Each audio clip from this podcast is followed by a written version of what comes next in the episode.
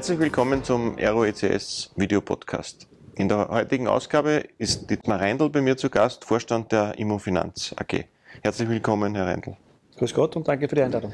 Äh, Herr Reindl, ja, vielleicht die erste Frage. Vielleicht könnten Sie sich kurz vorstellen, vielleicht könnten Sie uns ein bisschen erzählen, was Sie machen und vielleicht einen kurzen Abriss geben über die Immofinanz. Ja, gerne. Äh, ich bin seit mittlerweile 2012 bei der Immofinanz, äh, seit 2014 im Vorstand. Ich bin zuständig für den operativen Bereich, das heißt die Bewirtschaftung der Immobilien. Äh, und das sind bei uns Büroimmobilien und Handelsimmobilien.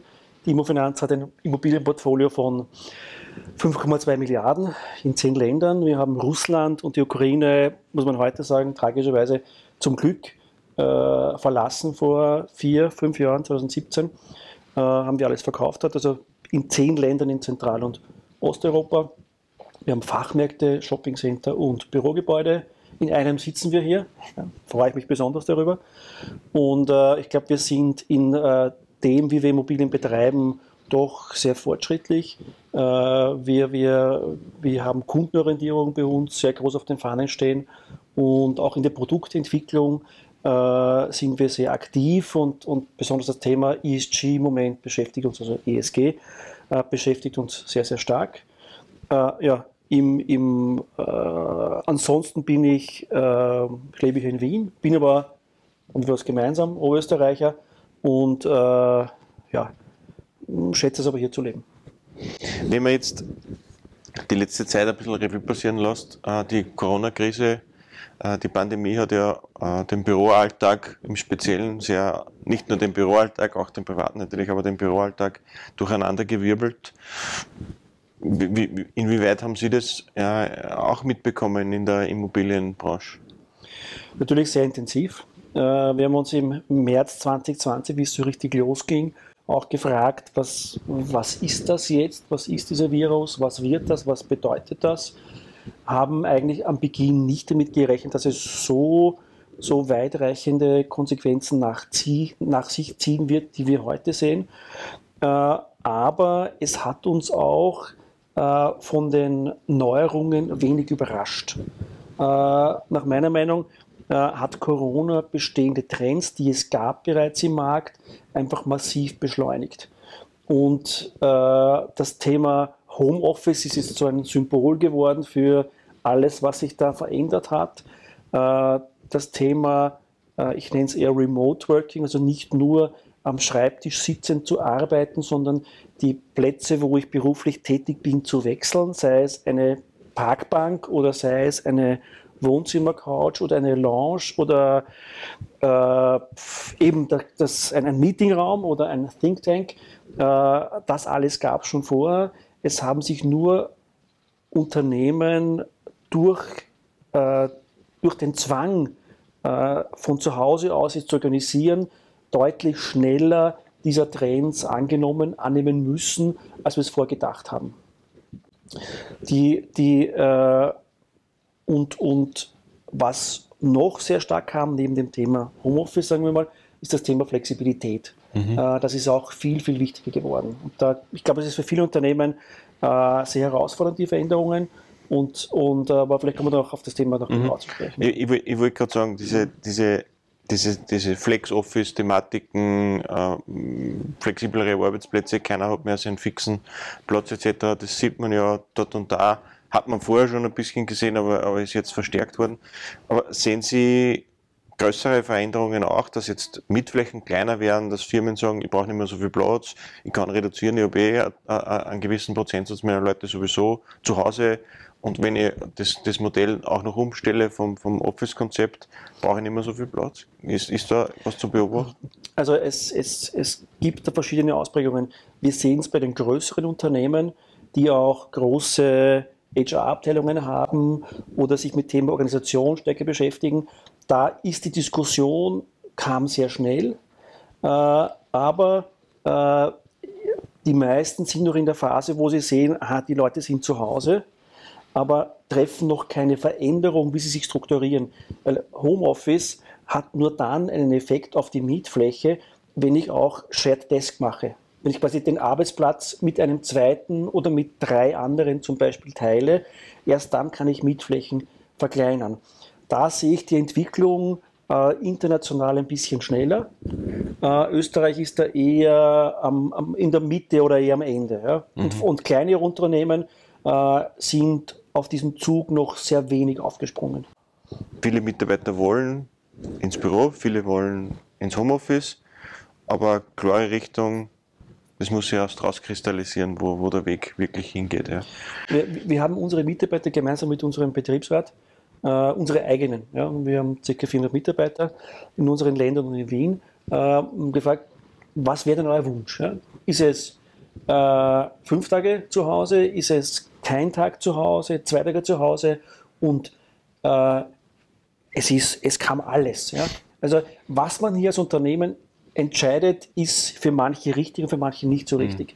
Mhm. Wir gehen jetzt den Weg, dass wir sagen, wir, wir treffen eine Lösung, zum Beispiel sagen wir, äh, zwei Tage pro Woche bis zu zwei Tagen ist möglich, ein Tag auf jeden Fall Homeoffice möglich, der zweite äh, in Abstimmung mit der Führungskraft, aber auch nicht für alle Bereiche. Also in manchen Punkten ist einfach die Präsenz Teil des Jobs. Ja. Jetzt sind Sie ja in mehreren Ländern. Gibt es da Ost-West-Gefälle äh, auch? Unterschiedliche Länder? Ich meine, das, Sie haben es zuerst gesagt, Österreich ist hinten noch. Sieht man ja bei vielen, auch bei der Technologie, dass, ja. weiß ich nicht, in den Nordländern, die sind, adoptieren viele Dinge viel schneller, wahrscheinlich auch in, in dieser Hinsicht. Aber wie ist das, wenn man weiter ostwärts blickt? Äh, ich kann nicht so einen großen Unterschied erkennen zwischen, wo wir jetzt sind, Rumänien, äh, Kroatien, Ungarn, Österreich, auch Deutschland, Tschechien, Polen. Äh, ist, da eine Regel zu finden, es ist schwierig, es ist eher unternehmensabhängig. Mhm. Manche Unternehmen äh, sind, und da ist eher aus dem IT-Bereich, dass man sieht, äh, aus den neuen Technologien, äh, dass man hier aktiver ist und neue Modelle entwickelt und vor allem bei kleineren Unternehmen aus dieser IT-digitalen Branche, da sehen wir äh, eine deutlich schnellere Veränderung der Struktur des Unternehmens. Mhm. Da ist man deutlich schneller. Sie haben ja, Sie haben ja viele Immobilien, viele, Sie sehen ja äh, eh schon wie besprochen, viele Dinge. Wenn es jetzt diese Pandemie nicht gegeben hätte, sagen Sie, es wäre trotzdem über kurz oder lang die Entwicklung in diese Richtung gegangen ist, ist nur schneller gegangen. Äh, Gibt es irgendwelche anderen Trends, wo Sie sagen, das wird in ein paar Jahren Standard sein, das kommt, das sieht man schon irgendwo anders, irgendwelche anderen Office-Konzepte oder vollkommen andere Organisationen? Gibt es da irgendeinen äh, Zukunftsblick? Also das, das äh, was wir vor der Pandemie bereits begonnen haben, was ich vorher kurz erwähnt habe, das Thema Flexibilität, äh, das hatten wir schon 2018, 19 gestartet als Entwicklung, nämlich dass wir äh, in groß, großen Bürohäusern, so wir sagen meistens 20 Prozent der Mietflächen, machen wir als, äh, das heißt bei uns MyHive, unser Büromarke MyHive Cowork, wo wir flexible Arbeitsplätze und Arbeitsräume anbieten. Äh, das hat zwei Prinzipien.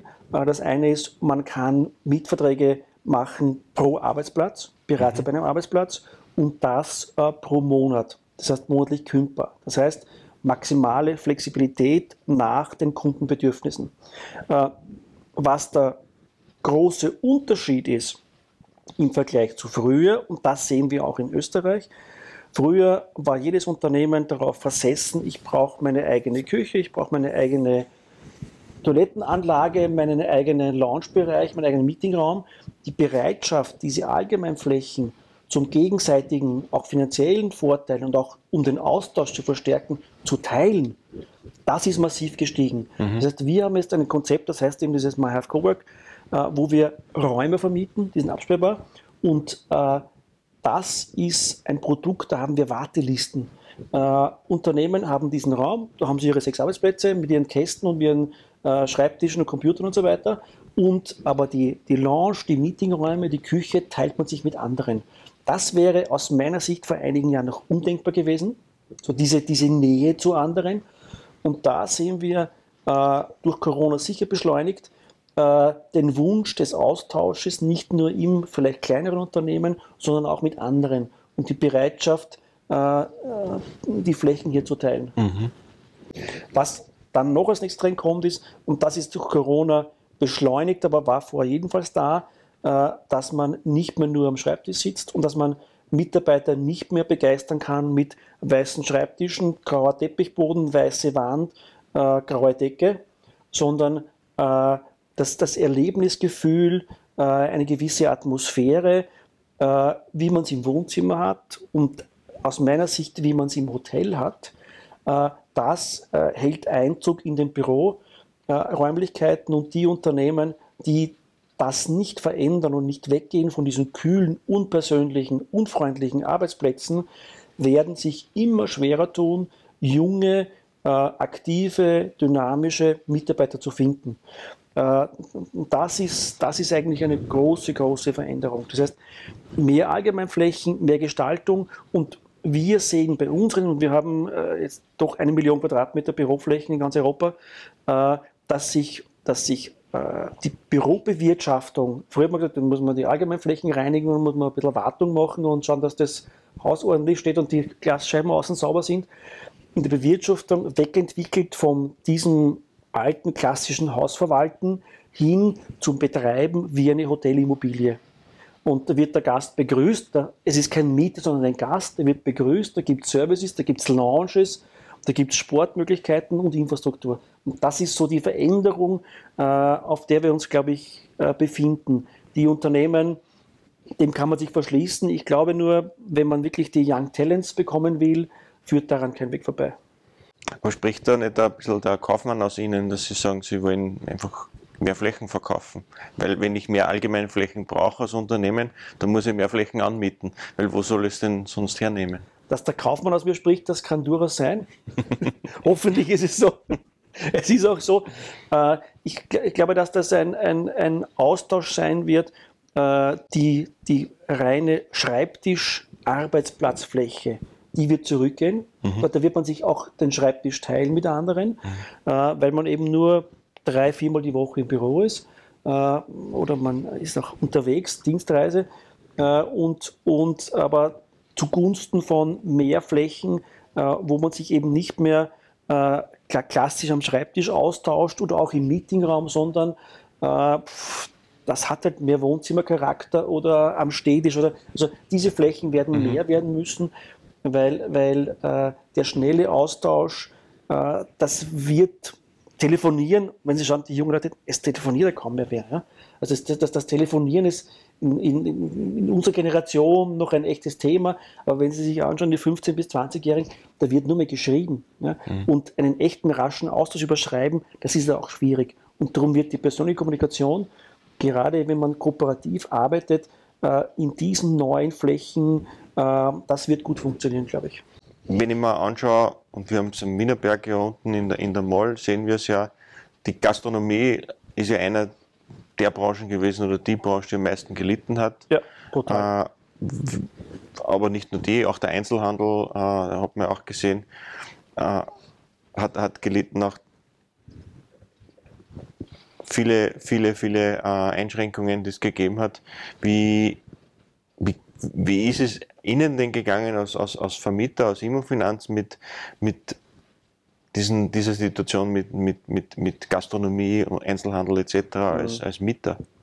Also Gastronomie ist äh, sehr schwierig. Ja? Also hat eine wirklich harte Zeit durchgemacht und wir sehen völlig unterschiedliche Konzepte von Regierungen äh, in unseren Ländern, wo wir tätig sind, hier Unterstützungen zu geben. Österreich war da sehr aktiv aus meiner Sicht.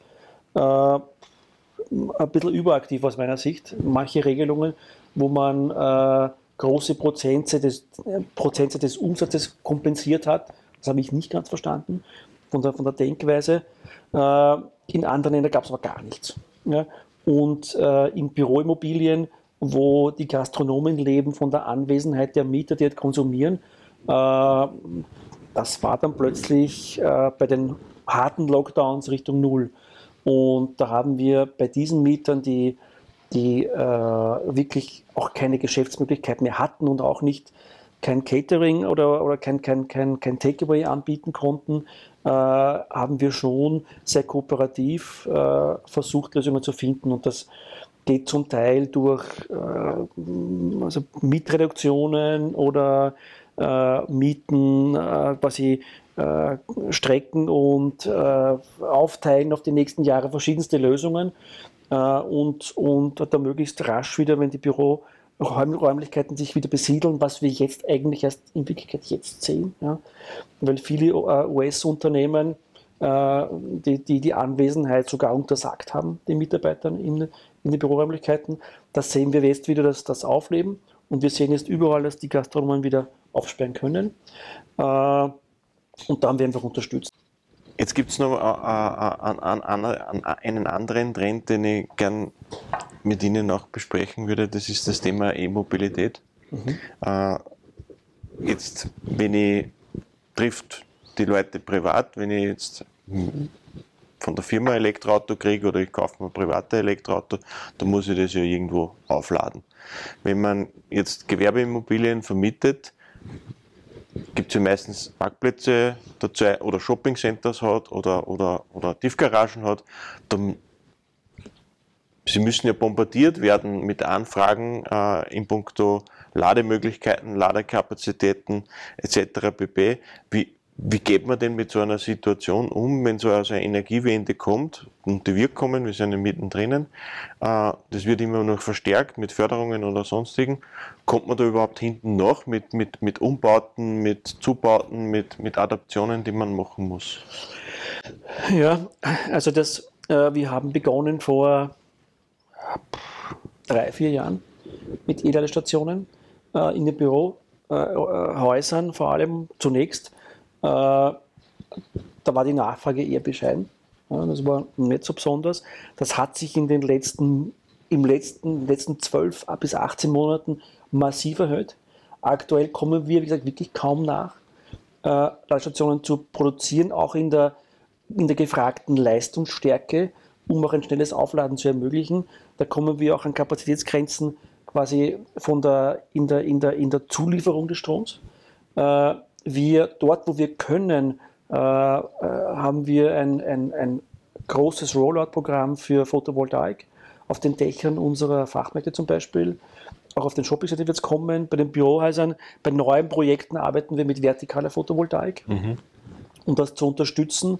Und, und äh, die, die Stromtankstellen sind mittlerweile, vor vier, fünf Jahren war es etwas ganz Besonderes, wow, eine Stromtankstelle. Jetzt ist es, Sie haben nur zehn Stromtankstellen. Ja? Also es ist auch im Moment ein bisschen ausufernd.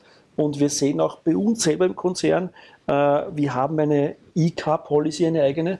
Äh, und die Anzahl, äh, erstmals im Jahr 2021, war die Anzahl der äh, gekauften oder geleasten äh, E-Autos unserer Mitarbeiterinnen und Mitarbeiter deutlich höher als die der herkömmlichen Autos, was aber, das hat es nicht nur zu tun mit dem Thema Nachhaltigkeit und so weiter, sondern schon auch die steuerlichen Vorteile, die wir haben in Österreich mhm. damit. Also ich glaube, so, so offen muss man sein, wobei schon die Haltung äh, sich sehr verändert hat und man das, ich glaube, ohne steuerlichen Vorteil würde es noch immer stark in Anspruch genommen, vielleicht nicht in diesem hohen Ausmaß. Ja?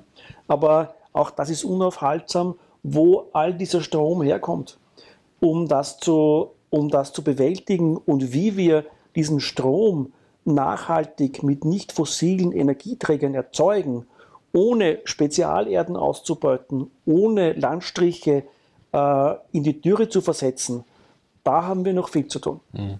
Das sind meine großen Sorgen damit. Ja, es ist schön, dass wir überall E-Autos haben, nur was machen wir mit den Batterien?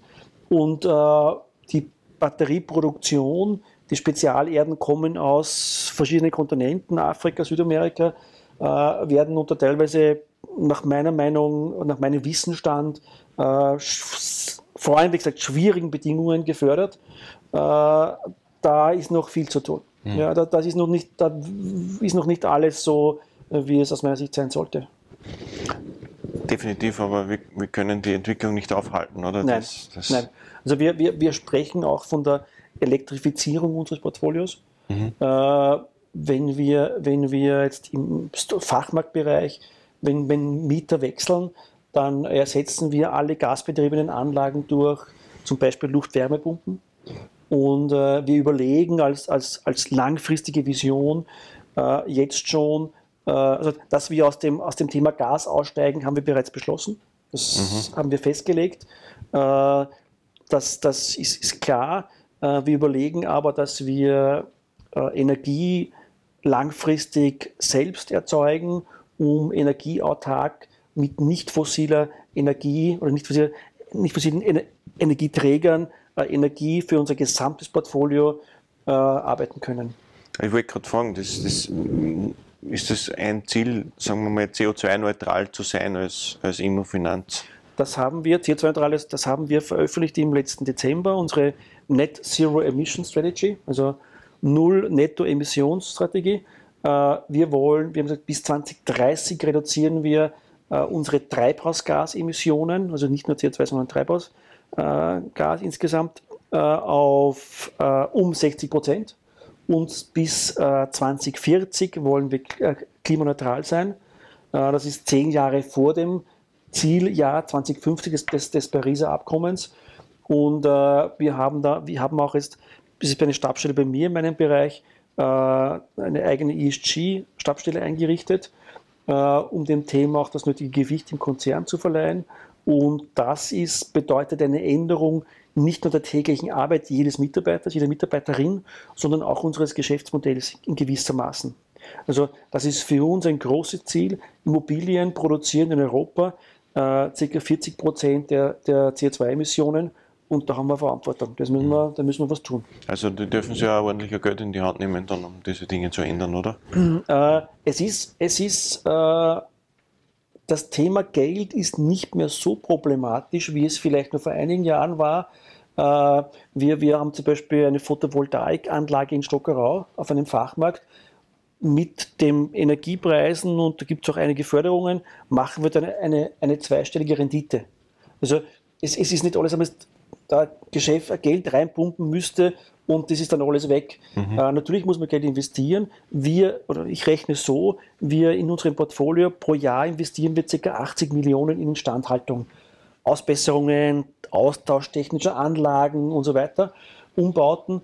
Und wir wollen äh, 50 Prozent dieses Geldes verwenden für ESG-Maßnahmen, vor allem für CO2-reduzierende Maßnahmen. Und das ist pro Jahr 40 Millionen. Das auf 10 Jahre, dann reden wir von einem, von einem Investment von ca. 400 Millionen. Aber da habe ich noch gar nicht erst mal mehr ausgegeben, sondern mhm. ich leite quasi bestehende äh, Finanzströme um in andere Maßnahmen. Also mit ein bisschen Willen äh, zur Veränderung kann man das auch so machen, dass es Willen weniger oder es gleich viel kostet und mehr erreicht genau. wird. Wir, also wir werden darüber hinaus wahrscheinlich auch noch eine andere investieren, mhm. äh, wenn man zum Beispiel in das Thema Energieautark geht. Ja? Äh, da muss man vielleicht Windräder kaufen und dann, dann, dann reden wir von anderen Summen auch, aber, aber äh, im, im laufenden Betrieb unser Portfolio umzustellen in Richtung dieser Klimaziele, da kommt man mit dem Geld schon mal sehr weit. Mhm. Ja. Verstehe. Zum Abschluss hätte ich vielleicht noch eine Frage in die Vergangenheit. Äh, die, Immofinanz war ja in den Schlagzeilen äh, lange Zeit oder ist immer noch ab und zu in den Schlagzeilen. Mhm. Wie sehr beschäftigt Sie dieses Thema in, in, Ihrer täglichen Arbeit, in Ihrer Arbeit als Vorstand der Immofinanz? Also heute sind wir in den Schlagzeilen, weil wir unsere Ergebniszahlen 2021 veröffentlicht haben mit einem Gewinn von 360 Millionen circa. Also das sind die guten Schlagzeilen mhm. und da haben wir, glaube ich, viele von. Die, die Vergangenheit der Immofinanz der früheren Jahre, 2008 und, und, und äh, frühere Vorstände, die dann äh, verurteilt wurden, das ist eigentlich eine völlig andere Immofinanz. Ja. Äh, die, mit der hat ich persönlich kam 2012. Ich hatte damit jetzt mit den Arbeitsweisen und, und was auch immer damals gemacht wurde, nie was zu tun. Ich war eher damit beschäftigt, das Portfolio äh, zu strukturieren, nach Marken auszurichten und profitabel zu machen, die Kosten zu senken und äh, wieder profitabel zu machen. Ich glaube, das ist wirklich gut geglückt. Das kann man heute nach einigen Jahren doch mit Stolz auch behaupten. Äh, die, die, das Thema Immofinanz und Vergangenheit gibt es zum Teil noch, wie man an der Frage jetzt sieht, in Österreich, in unseren anderen Ländern ist es überhaupt kein Thema. Da sind wir, da sind wir, so wie auch hier, einer von den größeren Immobilienplayern und haben eine, glaube ich, sehr gute Marktposition und sind, haben eher mit unseren Marken, unseren fortschrittlichen Büroprodukten und den Fachmärkten, äh, das sind eher die Themen, die, wir, die, wir, die uns dort Also beschäftigen. Eigentlich Stört sie, stört sie nicht in der täglichen eigentlich, wir haben mal schon mal nachgedacht, vor vielen Jahren, einigen Jahren, müssen wir den Namen Immofinanz ändern, aber wir haben uns dann entschieden, nein, das ist, das ist die Firma und wir, wir haben hier vieles, vieles Gutes bewirkt und das sind wir heute, so wie wir dastehen und darum ist das auch für uns, könnte man mehr.